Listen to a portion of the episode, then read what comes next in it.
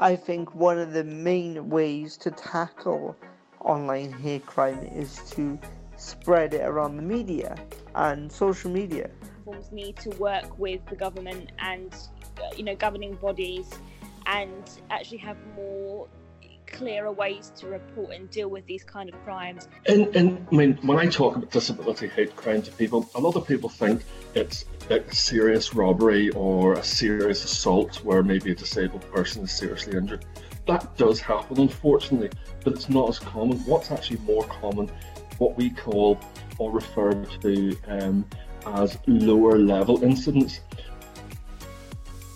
Hello, and welcome to the Disability Download. The Disability Download is brought to you by Pan Disability Charity Leonard Cheshire. I'm Kathy Lynch. And I'm Erin O'Reilly, and on this podcast, we respond to current topics, share stories, and open up conversations about disability. To mark Hate Crime Awareness Week, on this episode of Disability Download, we're talking all about disability hate crime. We've actually done some research recently which shows disability hate crime levels are actually on the rise um, they're up by 22% according to our research with different police forces. Um, and over half of those actually involve violence, which is really, really worrying. Um, and there's also been a massive 71% rise in online hate crime um, towards people with disability. So it doesn't look like the problem's going away, and it's something that no one should ever have to deal with at any time in their life. And I think what is quite interesting about um, the people that we've interviewed. So we've interviewed um, disability rights activist uh, Joshua Reeves, online blogger and influencer Emily Davison, and then we talked to Terence McCrory, or as we know him, Terry, um, as he kind of talks us through what he does um, for his for the advocacy service in Northern Ireland, and that kind of looks at hate crime sort of more broadly, and and we talk about what you know you should do in if you are being abused and or if you see someone being abused. And they're all like really small practical steps we can take to like be allies to another person who's experiencing that. But it's also really good to know you know if someone is being bullied that is uh, continuously over a certain amount of time that is hate crime. Mm. so and it's really important i think to talk about it because our research also showed that some people are very reluctant to report it um, but also, in a lot of cases, when it is being reported, it's not actually going anywhere when it comes to prosecutions or charging. So we know that it's happening, but not much is actually being done about it. So we kind of wanted to use this episode to, to raise awareness, um, show people that they're not alone and that it is really important. Report it, and then hopefully together we can drive it down um, and show that it's just not acceptable and that it really, really does affect people and it's a crime. And now we hear from Josh Reeves, disability rights activist. So, Josh, could you tell us a bit about your experience of online disability hate crime? My experience with online hate crime is um, just the Xbox. Really, I'm a gamer. Um, we I use a lot of gaming platforms.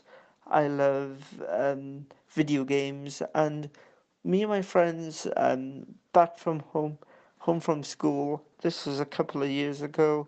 We used to play online for a long for a long time, and that's where I used to spend my weekends mainly, um, in my room playing on the Xbox because I didn't have many friends growing up. So my friends would always be online. I we met many people through um, the United States to the United Kingdom and Canada and Germany as well. Um, and we met some lovely people, but I always remember this one guy um, who joined our party um, because we were playing in a game with him. He started to be all nice, and oh, we didn't really know him. He was really nice to me, my friends, blah blah blah, until the point when um, he took me into a private chat, just me and him, and he said, "Why are you not playing as good? Like, why don't you don't aim?" Because I can't use my left hand to pull the trigger, I couldn't aim my gun on the game. Um, and he was like, "Why are you so terrible at this game?" And I said that because my hand don't function that well. My left hand don't function that well. He's like, how come? And I was like, my dexterity is not that great. So then he was suspicious, wanted to know more. I left the private chat. I felt really uncomfortable, um, especially at that age. Um, I wasn't confident with myself to tell him any further details. So he went then and told my friends what's my phone name. My friends told him. I don't know why. Um, some of them I don't speak to no more because of that. Um, went on Facebook and found my name, um, Joshua Reeves, and next thing you know, he uh, told everyone um, from um, the group and that that that I was a nice guy. But then when he used to take me into these parties, um, he as soon as he found out I had a disability, um, he basically called me every um, word you can imagine to offend someone with a disability, like the word cripple or retard or spaz. And I was shocked and really offended. I, I felt like crying um, because I, I I don't mind the word being called retard, but cripple it really it really offends me as I can't walk and and it's it really lowers me down as a person um, and as a human and that for this guy to come in and bully me to the point where I'm upset and have to get off my Xbox is not on and I I really um, wish that um, this guy was a bit more respectful. I wish that everybody can be respectful to one another, but it's not not like that in this world. Did you report it to the police? I did um, report it, not to the police, when this um, Xbox situation got out of hand. I did report it to Microsoft.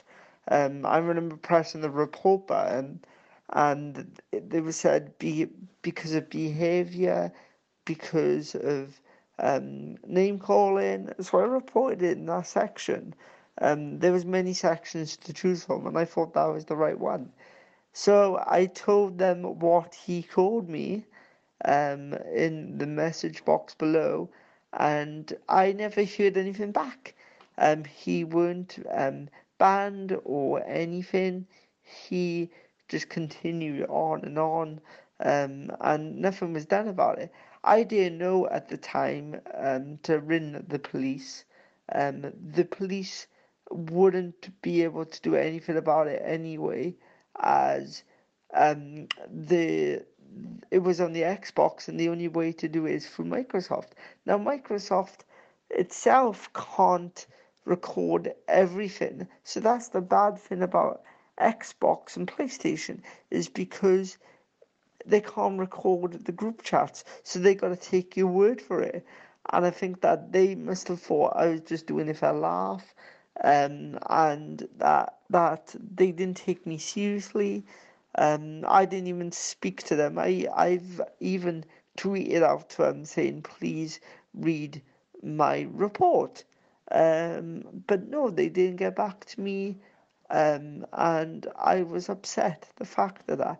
And that when it comes to gaming platforms, um, Microsoft and Sony and Nintendo, um, with the police, need to need to make sure it's a way for people to know what has been said because people could get bullied um, or, or harassed on Xbox without no one knowing. And do you think media and social media need to take greater responsibility when tackling online hate crime? I think one of the main ways to tackle online hate crime is to spread it around the media and social media. I think that they need to take a bit more greater responsibility as in a way of um, the media is a big platform out there now. Um, many people are using their smartphones every day. Um, the an, an old generation of this world is using phones daily, constantly. Facebook, Twitter, Instagram, Pinterest. You can name them all, really. Um, but I think that that's a great way to tackle it is to spread the message on these apps or on these me or on this social media because people listen to um, f- forms on the internet because they believe that's the right way, and I think that that's how people listen these days. Um, you write a blog about um, what's happening um, around the, the world, especially Hollywood, that that's a big subject, and people listen to that and believe in what they say. Now, if we could get the media to focus on hate crime for a long time, then I'm sure that it will stop eventually.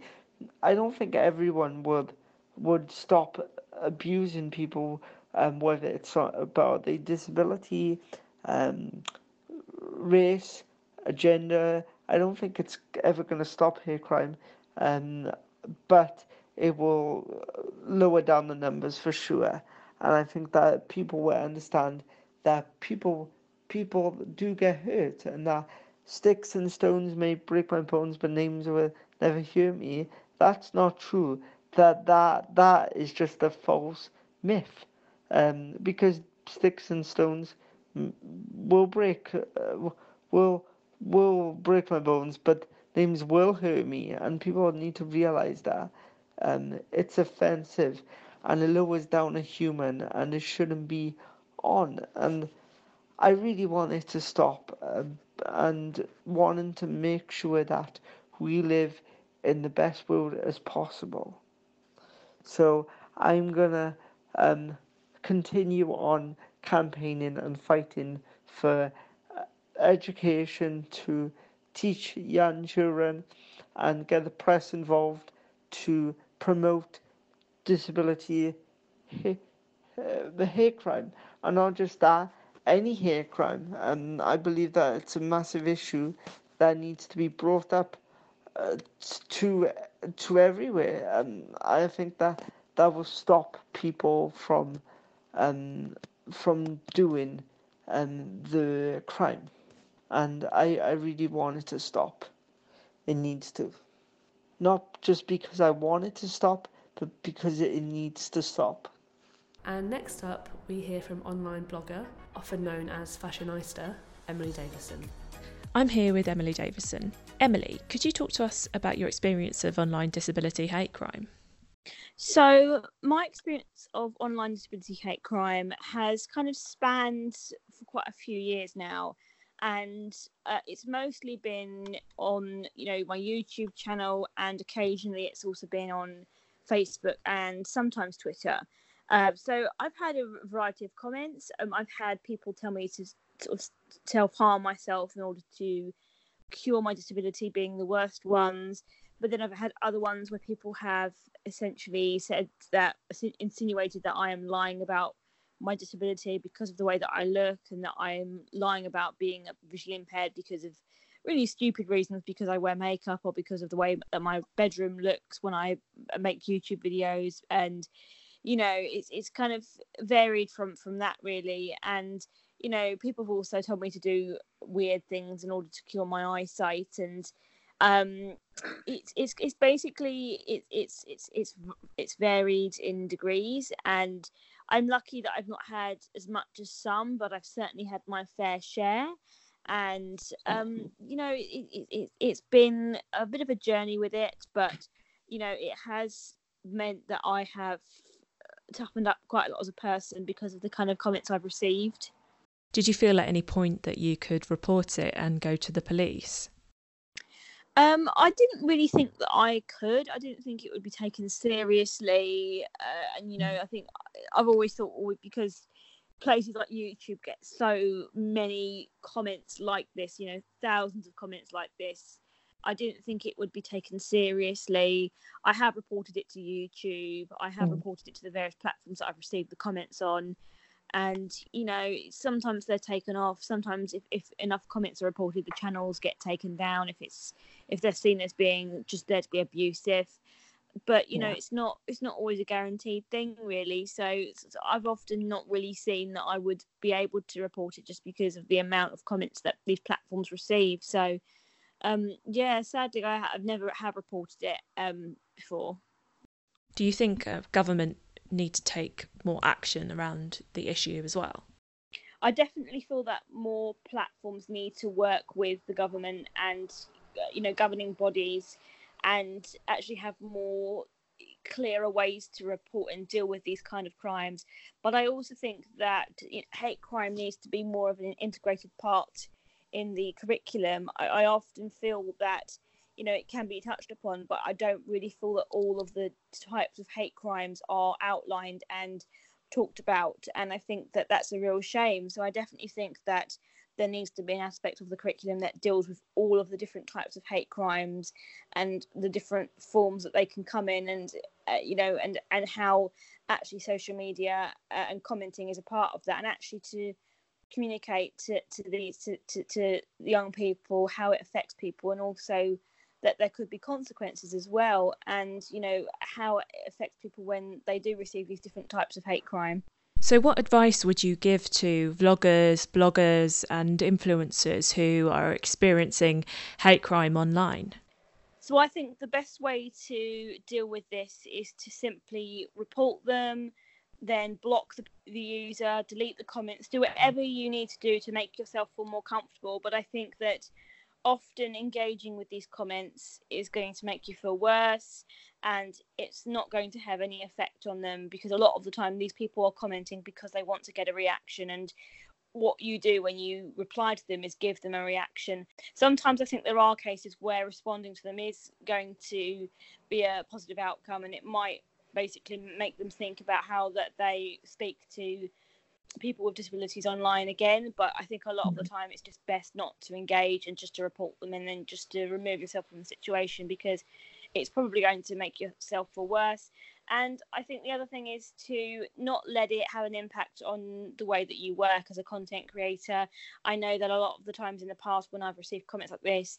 it's made me reluctant to want to post again and it's made me really mm-hmm. concerned about actually putting myself out there but you really do have to grow a thick skin. You do have to consider the fact that you know content creation is important to, to you and that you know if it's something you love to do why should anyone make you feel like you can't post because they want to be you know, bigoted and they want to you know have an effect on you and they and they want to be negative. So it is really important to to, to basically just keep on going and get out there and to do what you enjoy. And also talk to other people with disabilities who are online because I guarantee you if they've had similar experiences and it's a really good support network to talk to others and to actually see that it's not just you going through it and that you know it is just it's something that happens online and that you know you can get through it and you know that things will get better and you will become more resilient to it. Great. Thanks so much emily. That's all right. And finally, we hear from Terry McCory, our disability hate crime advocate here at Leonard Cheshire. So, uh, thanks so much for joining us, Terry. No problem, um, delighted to. Um, so, could you uh, talk about, uh, well, talk us through what your day job is and how you help people who have experienced disability hate crime?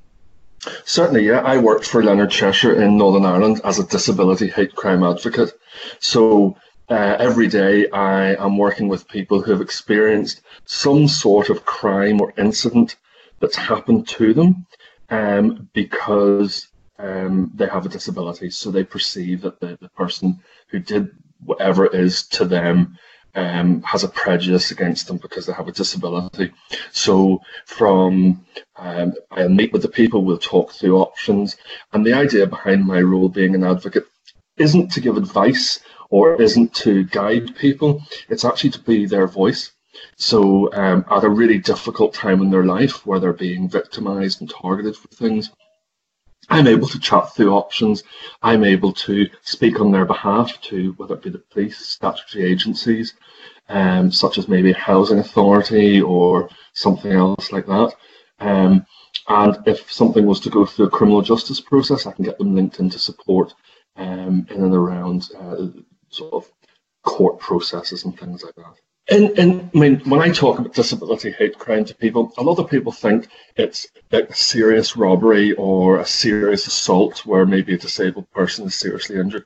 That does happen, unfortunately, but it's not as common. What's actually more common, is what we call or refer to um, as lower level incidents. So for a lot of disabled people living, say maybe on their own or with their family, it will be their bins might be knocked over on a regular basis, plant pots might be kicked over, um, their window or door might be knocked uh, of an evening time. And for someone who maybe isn't very mobile, by the time they get themselves to the door, there's nobody there. So it's it becomes then the issue that they're basically waiting for the next horrible thing to happen at their home. So um, we have that going on. I have instances where people have had graffiti to uh, threaten them. Um, I've had people have a sympathy card issuing threats. Um, only this last week, one of my one of the people I work with has actually had to be removed from their home under police escort because of a severe level of threat of assault and uh, their house being burned. Wow.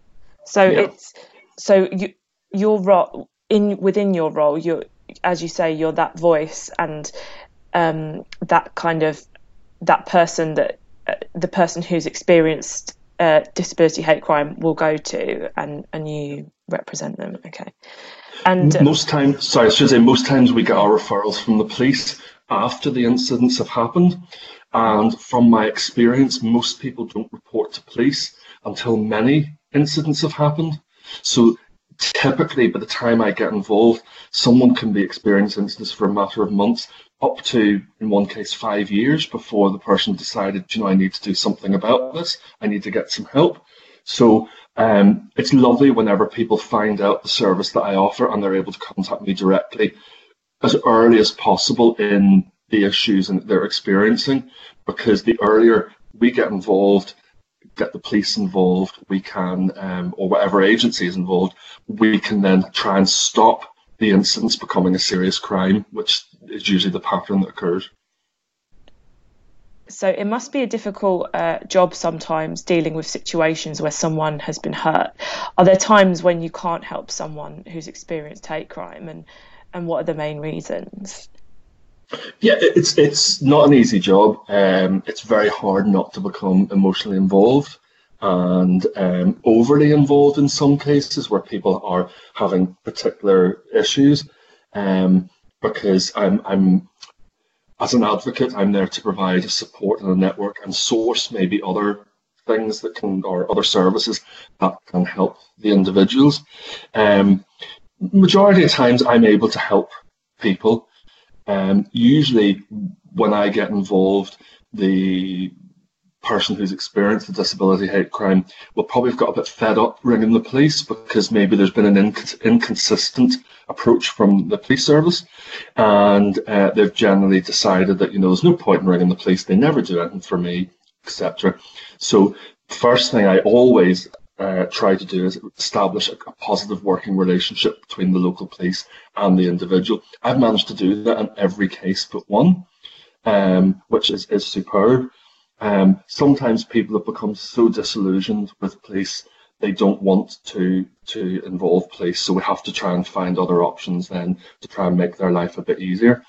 Um, the other thing I find quite difficult to do is when individuals have very high expectations that are maybe unrealistic of what police and housing services can do.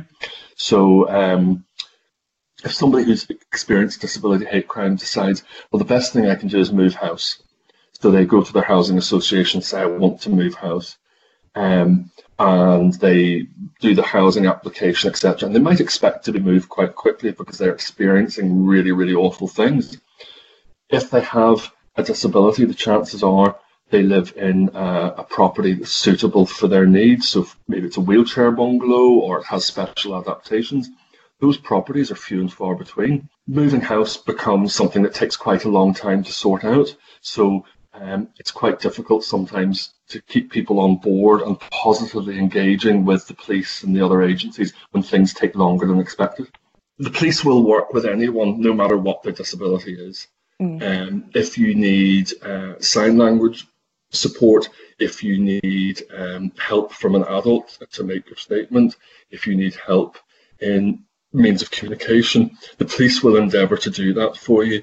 And of course, you can um, bring your own friends along to do that, or you can ask the police to provide the independent uh, an independent service to do that. They are there to work with you, and they're there to make your life better and more safe.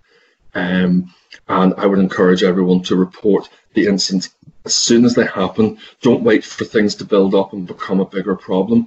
Report the lower level incidents, and you might actually find incidents don't become criminal offences because you've got the support in place early on. Great. No, thanks, Terry. That's that's really useful information because I think what ha- can happen is people are just like, you know, I, I don't know what to do in that yeah. kind of situation, even though it's like, if you think about it, fairly obvious. But when people come to it, they're like, oh, I, I don't know if I should have said something, or, yeah. you know, I don't feel empowered or feel like I've, I'm, what I'm saying is important enough, or you know it's it is important to to know these things and yeah. to to encourage people as well because you know my hope is like someone listens to the podcast and they're like oh right okay i can that's easy i can do that of course i can help someone even if it is in a in a way like that yeah, absolutely. And for most people thinking, you know, oh, I couldn't ring the police because someone's calling me names. Well, if someone's calling you names on a regular basis and they're identified as a person doing it over and over again, that actually becomes a criminal offence. So if you're reporting regularly, saying this person's out giving me abuse about the way I walk or they're pushing my bins over, whatever it happens to be, report them to police. It's really important to establish that pattern. Police might not come out initially in the early stages, but they will respond and they will when you say, look, I am a disabled person, this is happening to me because I am disabled. Police will do something about it. So we've heard some really, really powerful accounts um, in this episode, drawing attention to a really important issue. If you do have any feedback or if you want to talk about anything that we've discussed today, please do email us at disabilitydownload at leonardcheshire.org.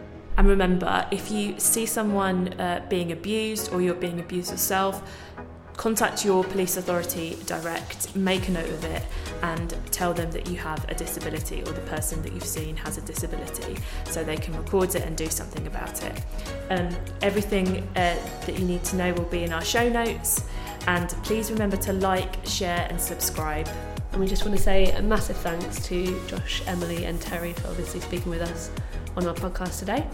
Um, if you've got any ideas for any topics you'd love us to cover in future episodes, please do email in or get in touch with us on our social media channels. I'm Kathy Lynch. And I'm Erin O'Reilly. And this has been the Disability Download.